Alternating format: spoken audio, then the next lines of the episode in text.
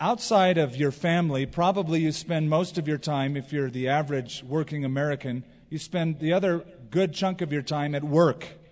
In fact, the American uh, culture is set up so we spend eight hours working, we have eight hours of free time, and generally we spend or should spend about eight hours sleeping. It's not always the case, but if you live to 70 years of age, you will have spent 20 accumulative years working. 20 years working. When I was 12 years old, it was time for me to get my first job, according to my parents. I was old enough to work. And though I had chores around the house, I also had to go out and have some kind of a job. So I would mow lawns at people who would let us and give us some money for it. We'd go over and we'd mow their lawn, my brother and I. Then I landed a job washing windows. Then I graduated as I got older to uh, becoming a busboy. Then, when I really got professional, I became a gas station attendant. Then I became a Christian. And when I became a Christian, I thought now my job, since I'm a believer, ought to be a bit more elevated and I ought to uh, have something with real purpose and meaning behind it, not just your run of the mill job. And I remember praying, Lord, I want a job. I need a job, Lord. You know I need a job. So would you provide a job for me? It doesn't matter, Lord. These are the words out of my mouth. What it is, where it is, I will serve you in that job. The Lord answered my prayer, and I got a job at Jess Turkey Ranch. It was just one more turkey among many. And my job is after the turkey's head was cut off and feet were cut off, it would come on the assembly line and I'd put it under the meat hooks. I stayed faithful at that job for a whole day. At the end of eight hours, I turned in my resignation. I quit. I just said, I can't handle this. This is ridiculous work. It's menial tasks that I don't want to perform. And then when I was going home that day, or maybe it was the next day, I started praying again. Lord, get me a job. Any job, Lord. I'll do it for and I caught myself saying that. I swallowed my words. I began to realize that my attitude toward that menial grunt task was a reflection of my own heart and my walk with the Lord. The message that we have given the title to this morning is we've given it the title, The Good Testimony of an Ambitious Worker. And that's sort of a summation of what these verses talk about. The good testimony of an ambitious worker, meaning a diligent, industrious worker. Not someone who is self exalting or self ambitious, but hardworking. Someone who's industrious enough to keep his eye on the Lord rather than keeping his eye on the clock. Now, that's not always easy to do. Sometimes we have jobs that we just hate, we just want to get them over with. There's a sign in a business in San Francisco that reads, If you don't believe in the resurrection from the dead, you ought to be here five minutes before quitting time. People get motivated quick. We have already seen that this church was a very vibrant, on the move church. In fact, it really still amazes me that after such a short period of time that Paul spent there, that this church had as much going for it as it did. They were filled with faith. They had the labor of love. Uh, they were filled with the expectation of the return of Jesus Christ. And uh, Paul was excited when he heard news come back to him from Timothy that, hey, listen, Paul, they're taking root. They're really growing. He got excited that there was such health inside the church. And he writes in the first three chapters about the noticeable health inside the church. But then in chapter 4, he speaks about their life outside the church. He speaks about their sexual immorality or morality, that they ought to live at a different standard from those who are outside, not like the Gentiles, not promiscuous, but very pure, clean, sexually moral lives. We ought to live at a different sexual ethic. Now, in verses 9 through 12, he talks about the Christian work ethic. And he elevates labor and work, and he shows that a diligent Christian worker can be a tremendous witness to those unbelievers who would watch his life. It's really and actually a very important concept and message for us to hear because a lot of us look at work as just pure drudgery. One word would describe work drag. It is a drag. As soon as the alarm goes off in the morning, all the way till quitting time, it's just get me out of this.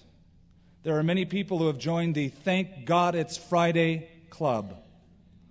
They just want Friday to come. But in the scripture, work itself, not only according to Paul, but many scriptures, would elevate the position of good, hard work, hard labor. Um, this country, I believe, was built largely upon a Christian or a Judeo Christian work ethic of kind of that entrepreneurial spirit, of that pioneer spirit, going out and working hard, working diligently. And yet, the longer we survive in this culture, we're coming up with all sorts of uh, creature comforts and ways to get out of work, which isn't bad to some degree, but you know, our culture is becoming ways to get the work out to somebody else or so that we don't have to do it. I mean, everything today is drive through almost. Instant and drive through. Of course, there's drive through restaurants, there's drive in movies, there's drive through laundromats. I've heard of drive through churches where you drive in, put the speaker in your car, eat the popcorn, and watch the guy and go home. Somebody said that Americans would drive to the restroom if the doors were big enough. Like the one person who said, I love hard work. I can sit and watch it for hours. But actually, in this text, we're going to see three credentials of an ambitious worker. Three credentials of an ambitious worker.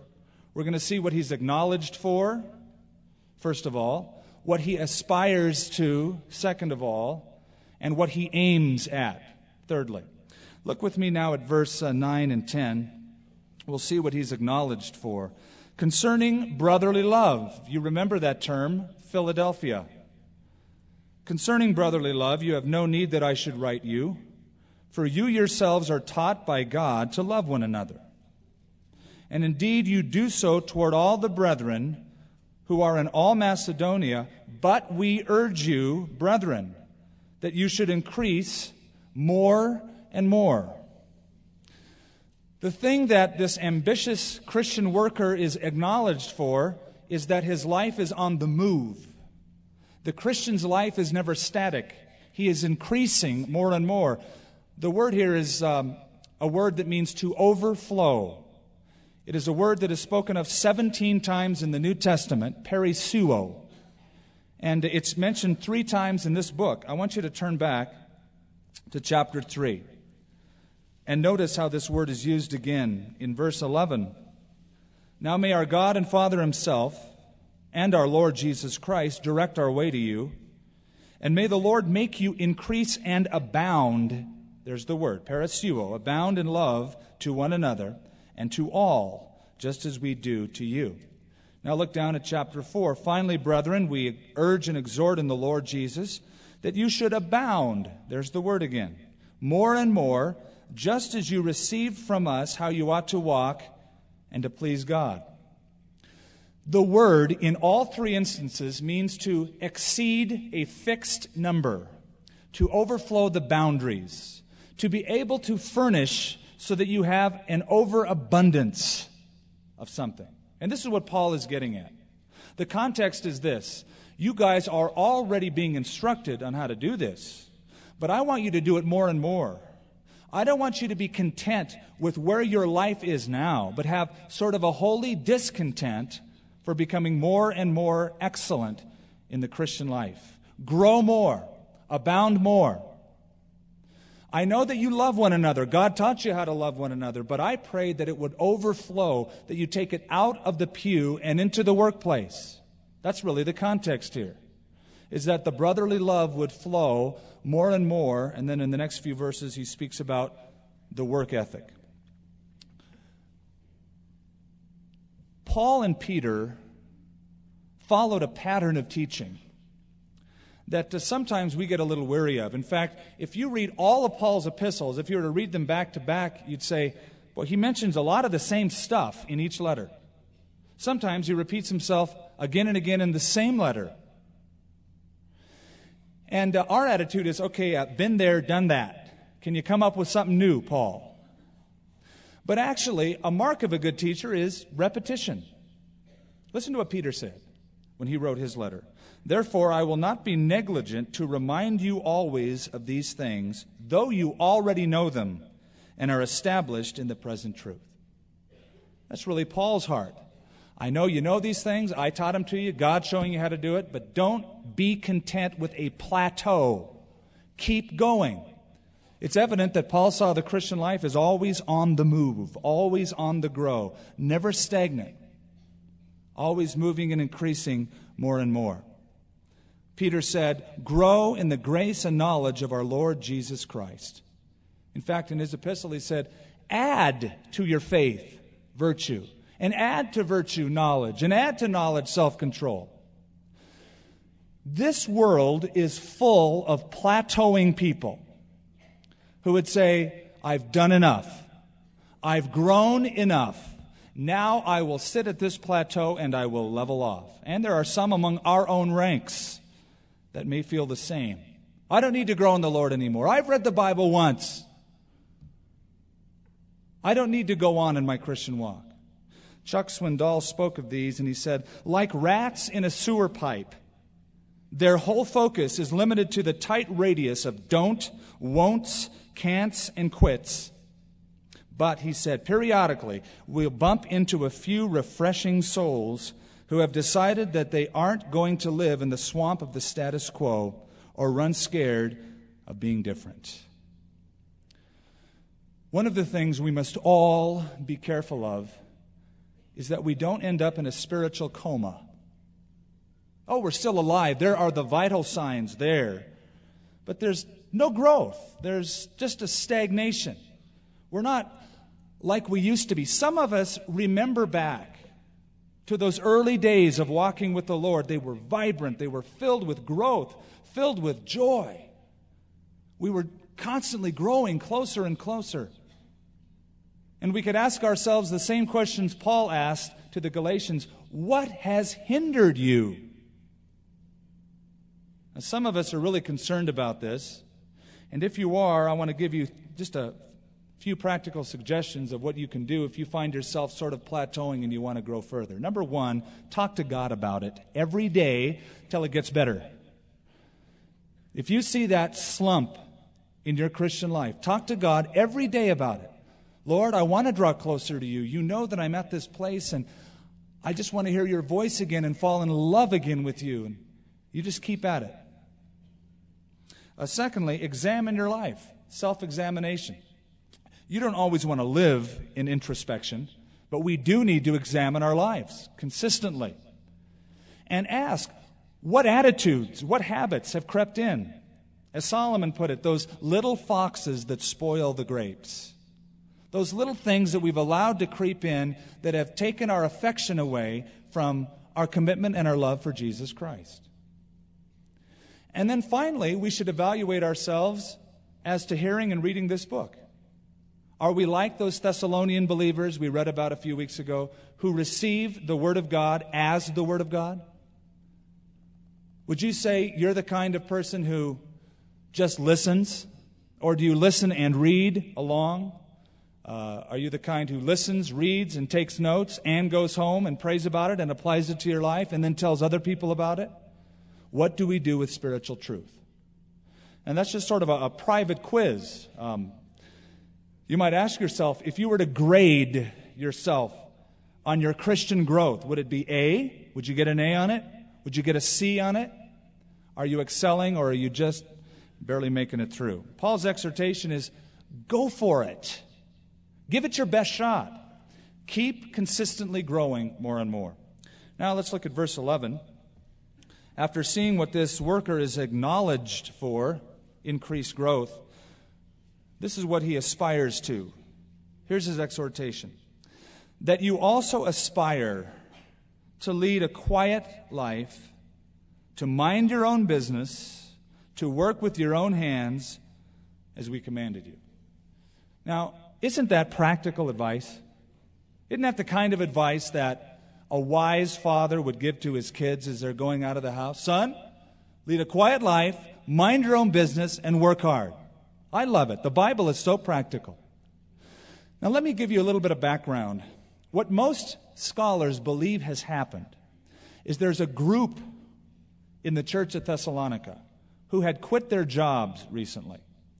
They had misunderstood what Paul said about the second coming of Jesus. Paul said, You can expect him at any time.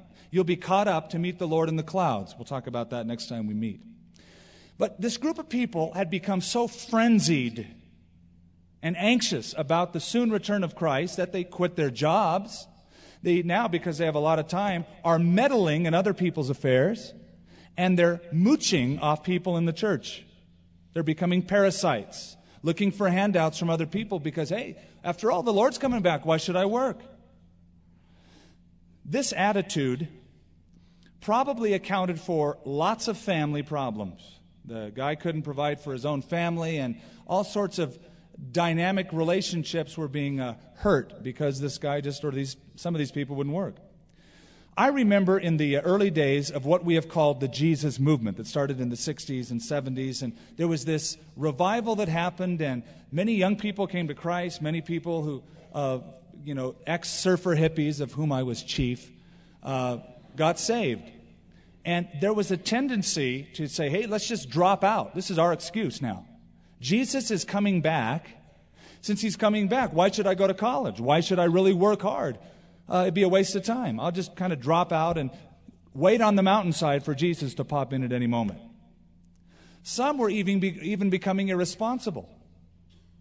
Hey, so I have a big credit card bill. I might as well charge it up to the max. I'm going to be gone anyway. I won't have to pay for it. The Lord will rapture me before that happens. In fact, I remember when I told some of my friends that I was going to go to college, and they rebuked me. They said, What a waste of time. How unspiritual. Jesus will come back before you finish. But I remember the words of the Lord Jesus to his disciples. He said, Occupy until I come. Stay busy. And in another place, he said, It will be good for that servant whom the master finds doing so when he returns. Now, verse 11, this is what the ambitious worker aspires to. He said that you also aspire to lead a quiet life and so forth. Here's an interesting part the word aspire could be translated restless eagerness in pursuit. Now, doesn't that sound like a contradiction, an oxymoron? Be restlessly eager to be quiet. You say, uh, come again? In fact, the word quiet life means to be at rest. And you could translate this be restless, to be restful. But actually, what he's speaking about is not the physical rest because you think, boy, how can a person who has a lot of ambition be a person who has a quiet life? But the idea is the quietness, the tranquility of the inner man the inner heart. It could be translated, live tranquilly or live restfully. Perhaps Paul is speaking to those frenzied individuals. They quit their jobs, they're all in an uproar, they have no rest at all. They're anxious about the coming of Jesus Christ, and they're just running around like bees with no direction. And uh, Paul is saying, chill out, man. Aspire to live a quiet life. Live peacefully, restfully. That's your ambition. I think, however, that Paul is speaking about the inner peace that comes from settling down and sticking with a job or a task. Sticking with a job or a task.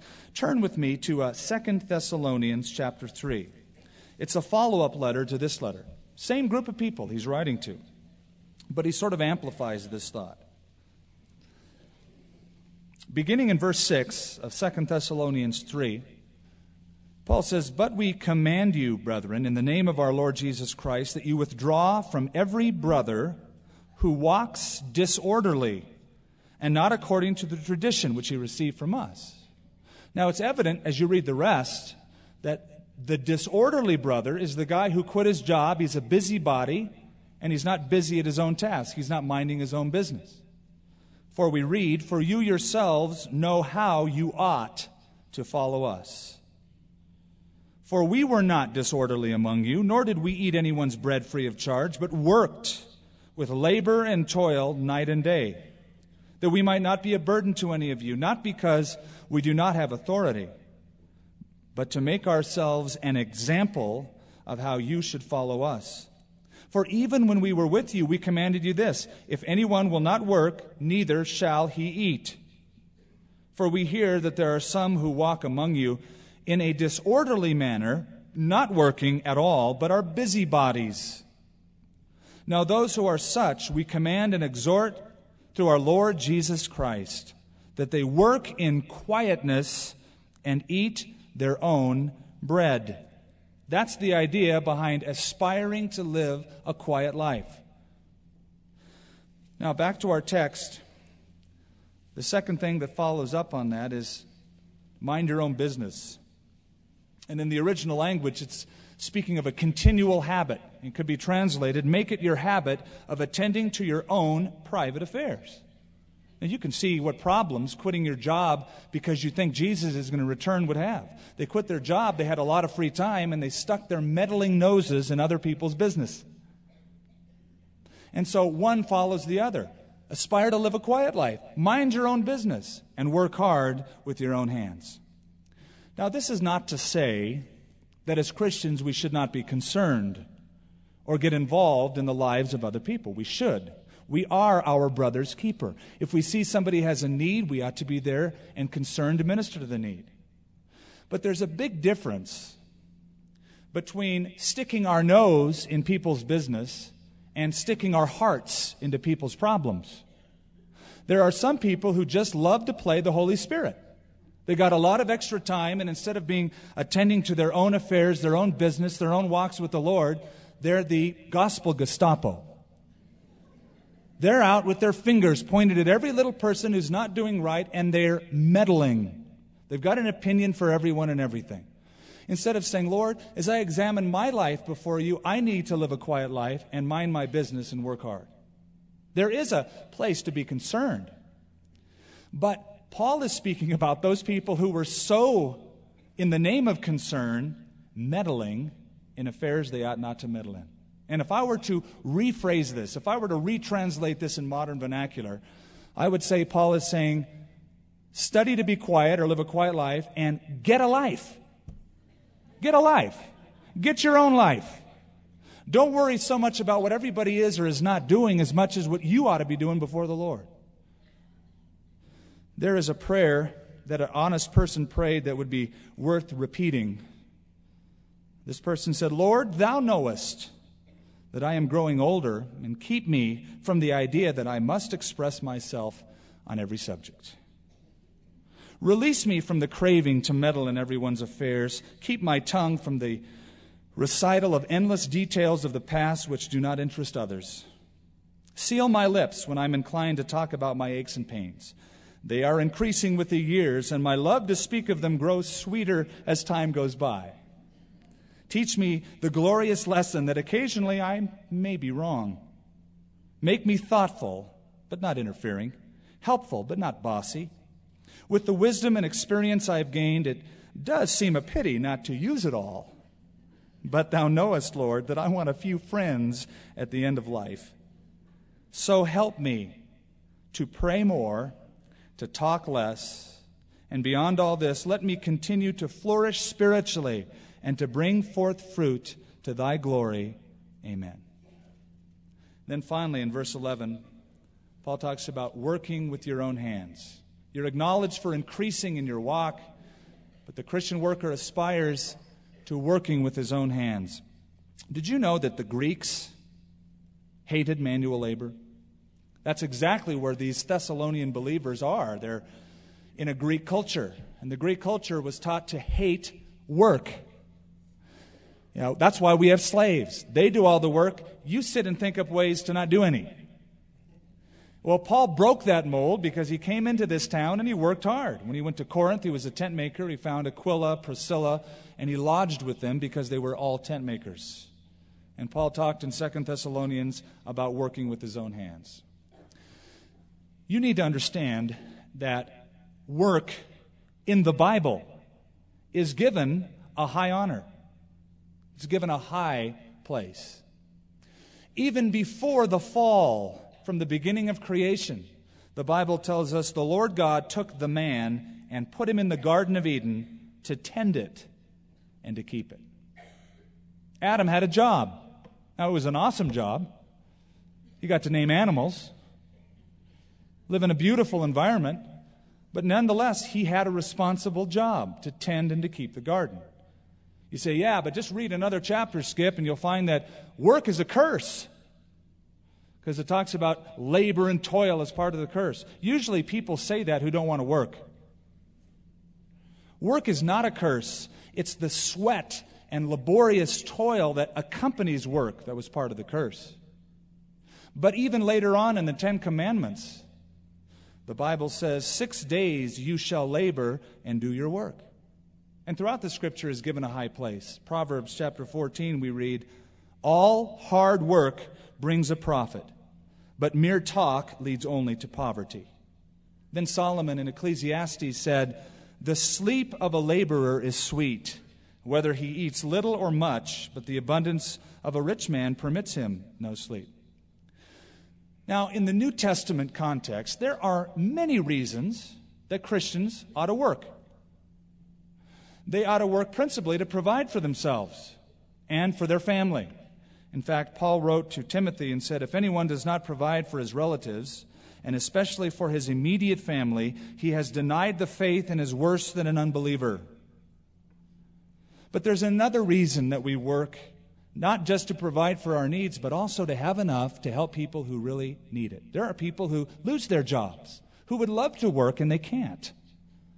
There's a disability, there's a problem, and they need help. And Paul wrote to the Ephesians and said, He who has been stealing must steal no longer, but must work, doing something useful with his own hands, that he may have something to share with those in need.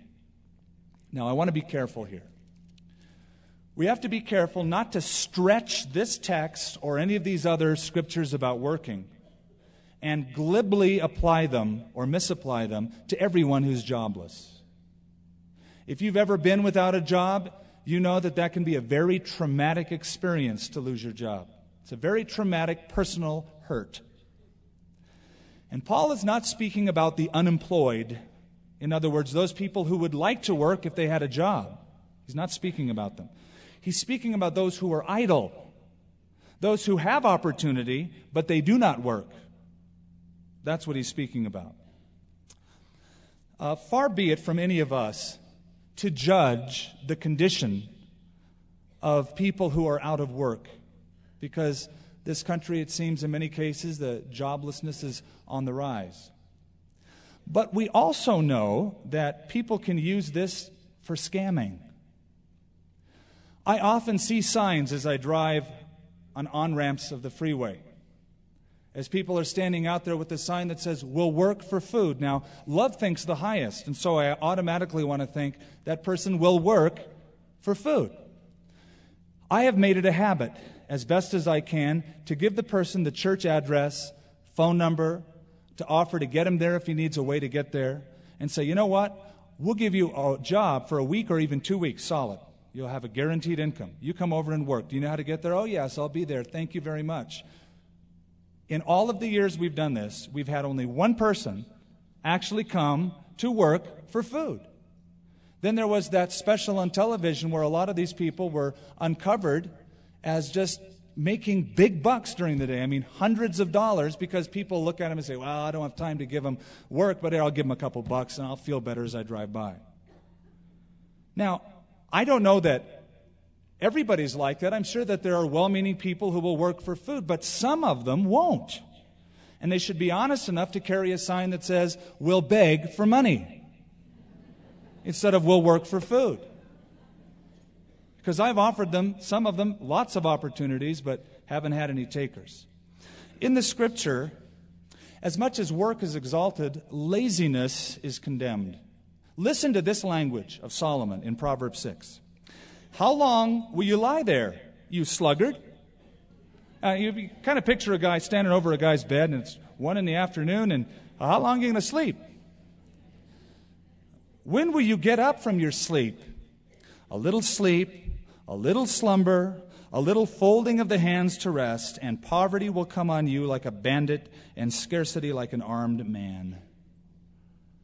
It's like the guy who went to his doctor and he was having problems. And he said, Doc, uh, give it to me straight. What's my problem? After thorough physical examination, the doctor said, You want me to level with you? I said, Yes. Okay, here it is. You're just plain lazy. That's all. And the guy, in a kind of a slurred tone, said, Well, would you put that in medical terms so I can tell my wife? all right, let's look at verse 12. Let's look at what his aim is. We see that he's acknowledged for increased growth. We see that he aspires to live a quiet life, tranquility of heart, and uh, to mind his own business and to work hard with his hands. What is the aim of all that? Verse 12. That you may walk properly. Actually, the word that should be translated in order that. That's how it is in the original language. Hina. In order that. In other words, as you aspire to live a good life, working hard, you have a result, you have a, an aim, a desire, in order that you may walk properly toward those who are outside and that you may lack nothing. First of all, when you mind your own business and you work hard, you give a good testimony to unbelievers. That's what he means by those who are outside, outside the realm of the Christian life. Your work is a stage of Christianity. The home is sort of the preparation, and that's where it's all meted out and worked to be able to present the Christian life to the world. The, the, the, workplace is the stage. At work, people are looking at you. They find out you're a Christian, and they're examining your life. Uh, they have questions like, okay, that guy's a Christian, and uh, I say that I'm not a Christian. Well, I wonder, how does a Christian come in Monday morning? What's his attitude? How does he react when pressure is put upon him? Um, what do Christians do on the weekend? What's the business ethic of a Christian? They want to see if there's any difference.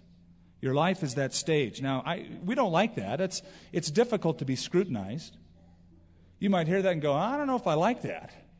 I don't like people looking at me in the fishbowl all the time and examining my life and scrutinizing it. That's uncomfortable because I'm not perfect. Well, that's true, we're not perfect, and that's not the idea is that you live in utter perfection. But though it's uncomfortable to be scrutinized by those people, who's the first person they're going to look for when their life starts to crumble? They might mock you, they might jeer you, they might look at you and say, Oh, you say you're a Christian. How come you reacted that way when the boss told you to do that? But you live in a very strategic world. You're on stage. And as you live out your Christian life in the workplace, when the unbeliever's life starts to crumble, they're going to come and talk to you. They're going to say, uh, Excuse me, uh, I need prayer. What do you mean you need prayer? Last week you mocked the fact that I was praying. Yeah, I know, but I'm really, I need prayer. Would you help me? They're going to come to you because they see your life lived out in that place. Some of my best years in ministry have been in the secular world.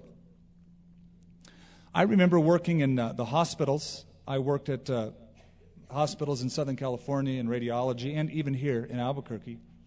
And I remember uh, somebody coming up to me one time and he said, uh, Do you think you'll ever be in full time Christian ministry? I said, I am. Right now, I am a full time Christian. I am a Christian not just on weekends, but all the time. And I'm here. I am in the ministry because you probably wouldn't come to church, and so the church has come to you.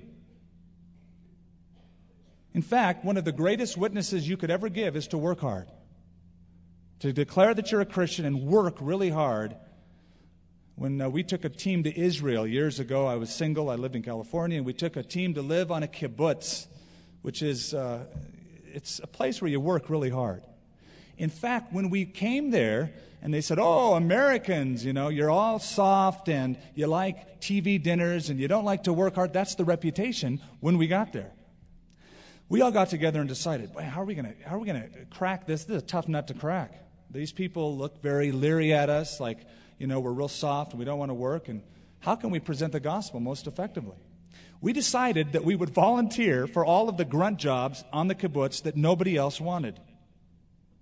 So Passover was coming up, and they needed to bring the chickens to the chicken house, put them in cages, and send them all over Israel. And that took lots of extra hours. So we volunteered after work Sometimes we took shifts from 2 in the morning to 4 or 5 in the morning, and, uh, and we just worked and worked and worked.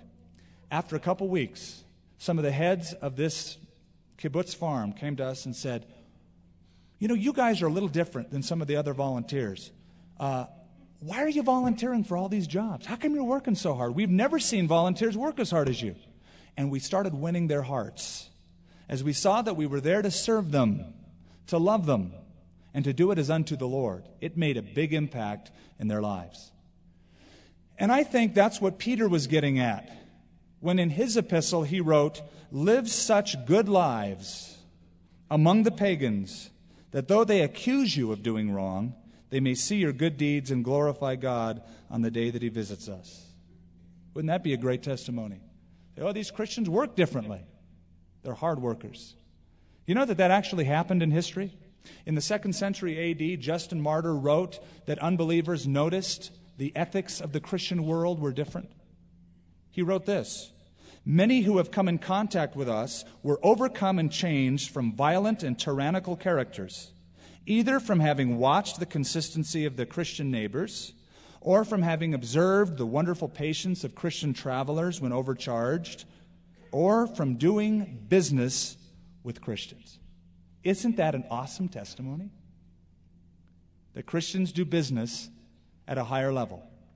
So, what do we aspire to? Well, we aspire to working hard, minding our own business, in order that we can walk properly to, towards those who are outside. Now, I want to include in this envelope of application something else, and I don't think I'm stretching it. To walk properly in the business context before unbelievers, I think means that we pay our bills on time.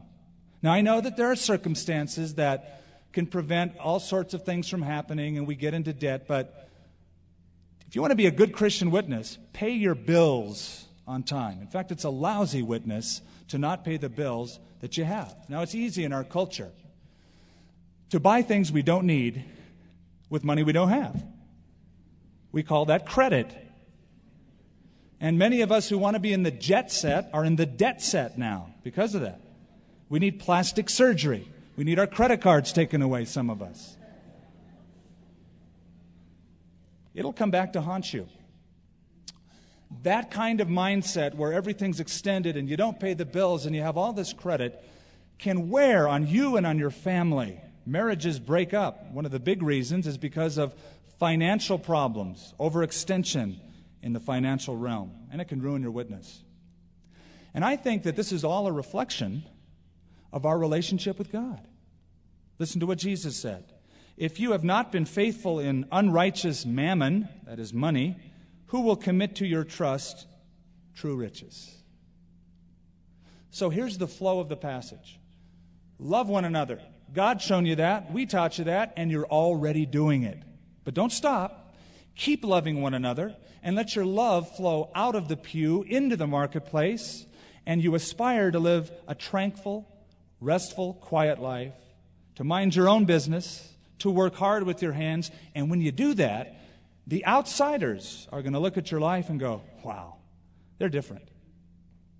And then finally, we see in that verse that you may lack nothing. See, that's the other result. You're aiming to walk pleasing and without reproach to outsiders, but also so that you can lack nothing. You'll provide for yourself and for your family. Now, some of you have a Bible that reads, so that you may not be dependent on anybody. The reason it's translated two different ways from one version to the next is because the noun is neuter, and it could either mean a thing or a person. So it could be translated so that you won't lack anything, or it could be translated so that you don't depend on anybody. Actually, both are equally true. When you work hard, you serve the Lord, you give a good witness to people who are outside, you're going to have all that you need, and you're not going to need to depend upon anybody. That's really the idea of the text. So he would be saying, work hard so that you don't have to keep depending on other people, so that you don't have to latch on to somebody and have them support you continually. So, the ambitious Christian worker is marked by continual growth hard work, and a great testimony. In short, He's one who never plateaus, but he's one who lives his life before the world in the marketplace, and he's continuing to make new levels in his relationship with God and his love for others. I would like to sum up this by the story of Sid, the ugly caterpillar. It goes like this Sid was an ugly caterpillar with orange eyes. He spent his life graveling, excuse me, groveling in the graveling, no, groveling and squirming in the dirt of God's earth. One day, Sid got a terrific idea. He crawled up the stem of a bush, made his way to a branch, secreted a translucent fluid onto that branch. He made a kind of button out of the fluid. He turned himself around and attached his posterior anatomy to that button. And then he shaped himself into a J, curled up, proceeded to build a house around himself. There was a lot of activity for a while. But before long, Sid was entirely covered up, and you couldn't see him anymore. One day, Sid began to raise the window shades of his house. He let you look in and see a variety of colors. On another day, an eruption took place. Sid's house shook violently. That little cocoon jerked and shook until a large, beautiful wing protruded from one of the windows. Sid stretched it out in all of its glory. He continued his work until another gorgeous wing emerged from a window on the other side of the house. At this stage of Sid's life, you might have wanted to help, but you didn't. For fear if you tried to pull the rest of Sid's house off, you would maim him for the rest of his life. And so you let Sid convulse and wriggle his way to freedom without any outside intervention. Eventually, Sid got his house off his back, ventured out onto a branch, stretched and spread those beautiful wings. He was nothing like the old worm he used to be. And you know what? Sid did not crawl back down the bush and start groveling and squirming in the dirt again. No. Instead, he took off with a new kind of power flying power. Now, instead of swallowing dust, Sid flies from flower to flower enjoying the sweet nectar in God's wonderful creation. He wouldn't be content with being a caterpillar, he wanted to soar. And here's the beauty of the Christian worker increasing, becoming more excellent in the Christian life, working hard, minding his own business, taking the struggles as they come, so that people will look at him and go, Boy, that guy's different. That guy's different. We provide for our own and make a good testimony.